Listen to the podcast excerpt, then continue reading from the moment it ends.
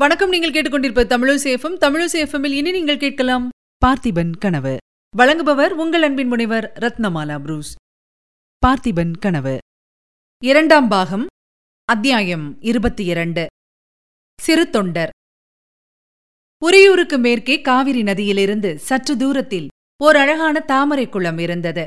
அந்தி நேரமானபடியால் அத்தடாகத்தை அழகு செய்த தாமரை மலர்கள் எல்லாம் அச்சமயம் இதழ் கூம்பியிருந்தன. மேல்வானத்தை பொன்மயமாக செய்து கொண்டிருந்த சூரியன் சுழலுகின்ற தங்க தகட்டைப் போல் அதிவிரைவாய் கீழே இறங்கிக் கொண்டிருந்தான். தாமரை குளத்தைச் சேர்ந்த படித்துறை மண்டபத்தில் சக்கரவர்த்தியும் அவருடைய செல்வ புதல்வியும் வந்து தங்கியிருந்தார்கள். மண்டபத்துக்கு சற்று பின்னால் வேல் பிடித்த வீரர்கள் ஒதுங்கி நின்றார்கள். பட்டத்து யானையும் புறவிகளும் சிறிது தூரத்தில் காணப்பட்டன. மேற்கு திக்கிலிருந்து காவிரி ஆற்றின் ஓரமாக வந்த சாலையை சக்கரவர்த்தி ஆவலுடன் உற்று நோக்கிக் கொண்டிருந்தார். குந்தவி தடாகத்தின் படிக்கட்டில் இறங்கி கீழ்ப்படியில் வந்து நின்றாள். தளதளவென்று விளங்கிய தாமரை இலைகளின் வனப்பையும் கூம்பிய தாமரை மலர்கள் மொட்டுக்கள் இவற்றின் அழகையும் அவள் சிறிது நேரம் பார்த்து மகிழ்ந்தாள். தாமரை இலைகளின் மேலே முத்து முத்தாக தண்ணீர் துளிகள் நின்றதையும் இளங்காற்றில் தாமரை இலைகள் அசைந்தபோது அந்த முத்துக்கள் அங்குமிங்கும் ஓடி சில சமயம் பிரிந்து விளையாடியதையும் பார்த்து கழித்தாள் அப்போது தடாகத்தின் தெளிந்த நீரில் பிரதிபலித்த அவளுடைய உருவமானது தற்செயலாக அவள் பார்வையை கவர்ந்தது.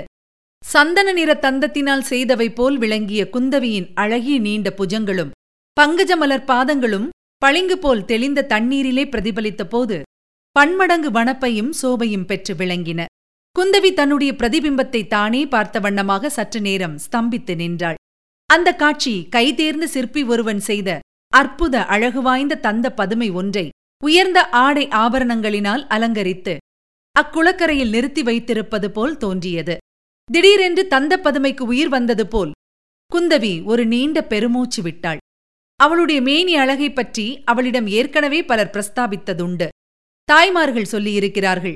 தோழிகள் அடிக்கடி கூறியிருக்கிறார்கள். சித்திரக்காரர்களும் சிற்பிகளும் வியந்து பாராட்டியிருக்கிறார்கள். அப்போதெல்லாம் குந்தவி மேற்படி பாராட்டுதல்களை பொருட்படுத்தியதே இல்லை. ஆனால் இப்போது அவள் தன் மேனி அழகைப் பற்றி தானே சிந்திக்கத் தொடங்கினாள். தோழிகள் அழகைப் பற்றி சொல்வதெல்லாம் வெறும் புகழ்ச்சி அல்ல.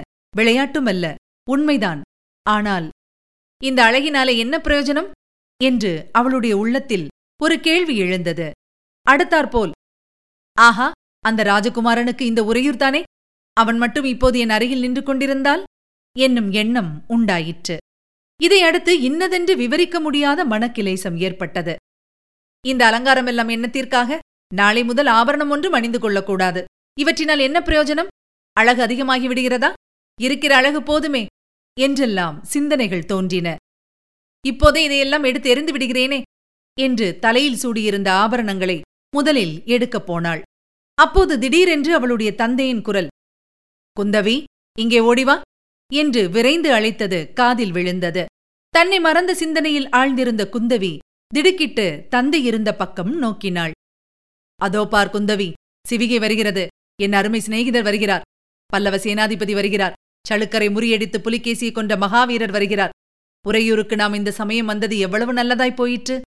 இவ்விதம் ஊரிலிருந்து உறவினர் வரக் காணும் சின்னஞ்சிறு குழந்தையைப் போல் சக்கரவர்த்தி அளவற்ற உற்சாகத்துடன் சொல்லிக் கொண்டே போனார். அவர் அவ்வளவு குதூகலம் கொண்டதை குந்தவி அதற்கு முன்னால் கண்டதே இல்லை. சிறிது நேரத்துக்கெல்லாம் சிவிகை தாமரை தடாகத்தின் அருகில் வந்துவிட்டது. மண்டபத்தில் சக்கரவர்த்தி நிற்பதைக் கண்டதும் ஏவலாளர் சிவிகையை விரைந்து கீழே இறக்கினார்கள். அந்த சிவிகையிலிருந்து தலையையும் முகத்தையும் நன்கு முண்டனம் செய்தவரும் விபூதி ருத்ராட்சதாரியுமான பெரியவர் ஒருவர் இறங்கினார். அவருடன் ஒரு மூதாட்டியும் இறங்கினார். அந்த பெரியவர் அரசே என்று சொல்லிக்கொண்டு மண்டபத்தை நோக்கி விரைந்து வந்தார். சக்கரவர்த்தியும் சேனாதிபதி என்று சொல்லிக்கொண்டு மண்டபத்திலிருந்து விரைவாக கீழே இறங்கி வந்தார். சற்று நேரம் ஒருவரை ஒருவர் பார்த்த வண்ணமாக கூப்பிய கரத்துடன் நின்றார்கள். இருவருடைய கண்களிலும் நீர் ததும்பியது. பிறகு ஏக காலத்தில் இருவரும் ஒருவரை ஒருவர் நெருங்கி வந்து ஆலிங்கனம் செய்து கொண்டார்கள். அப்போது இருவருடைய கண்களிலிருந்தும் கண்ணீர் பெருகி வழிந்து அருவியாக ஓடத் தொடங்கியது. இதற்கிடையில் சிவிகையிலிருந்து இறங்கிய மூதாட்டியை நோக்கி குந்தவி வந்தாள். அவருக்கு குந்தவி நமஸ்காரம் செய்ய எத்தனிக்க அந்த அம்மையார் அதற்கு இடம் கொடாமல் அவளை தம்முடன் சேர்த்து அணைத்துக் கொண்டு குழந்தாய் பிறைசூடும் பெருமானுடைய அருளால் உனக்கு எல்லா மங்களமும் உண்டாகட்டும். உன் மனதிற்கிசைந்த மணவாளனை அடைந்து தீர்க்க சுமங்கலியாக வாழ்வாய் என்று ஆசீர்வதித்தார்.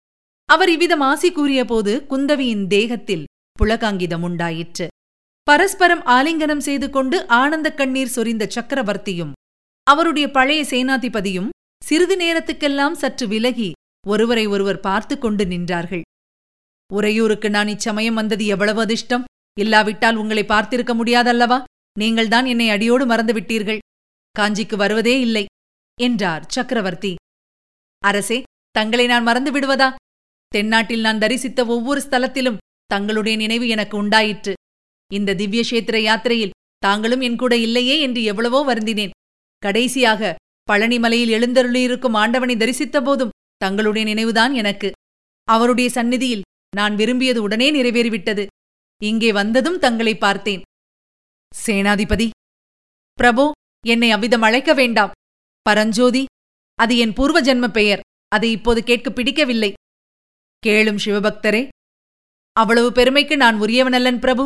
இன்று இந்நாட்டின் மகான்களான சிவபக்தர்கள் எத்தனையோ பேர் இருக்கிறார்கள். அவர்களுக்கு தொண்டு புரியும் சிறு தொண்டன் நான்.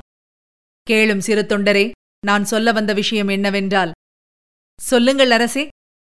இந்த உலகத்தில் நான் செய்து முடிக்க வேண்டிய காரியங்கள் இன்னும் இரண்டு பாக்கி இருக்கின்றன. அவற்றை முடித்துவிட்டால் நானும் உங்களைப் போல் துறவு பூண்டு ஸ்தல யாத்திரை தொடங்கி விடுவேன் ஆனால் உங்களைப் போல் தலையை முண்டனம் செய்து கொள்ள மாட்டேன். பார்த்தவர்கள் வசிஷ்டரோ விஸ்வாமித்திரரோ அல்லது அகஸ்திய முனிவர்தானோ என்று பிரமிக்கும்படியான ஜடாமுகுடம் தரிப்பேன் என்று சொல்லி சக்கரவர்த்தி நகைக்க சிறு தொண்டரும் கூட நகைத்தார். அவ்விருவருடைய சிரிப்பின் ஒலியும் அந்தி நேரத்தில் கூட்டை நோக்கி பறந்த பறவைகளின் குரல்களுடன் கலந்து நாற்றி செய்யும் பரவி எதிரொலி செய்தன. இதுவரை நீங்கள் கேட்டது அமரர் கல்கையின் பார்த்திபன் கனவு. வழங்கியவர் உங்கள் அன்பின் முனைவர் ரத்னமாலா புரூஸ். மீண்டும் அடுத்த அத்தியாயத்தில் சந்திக்கலாம். இணைந்திருங்கள் மகிழ்ந்திருங்கள். இது உங்கள் தமிழோசி எஃப்எம் இது எட்டு திக்கும் எதிரொலை கட்டம்.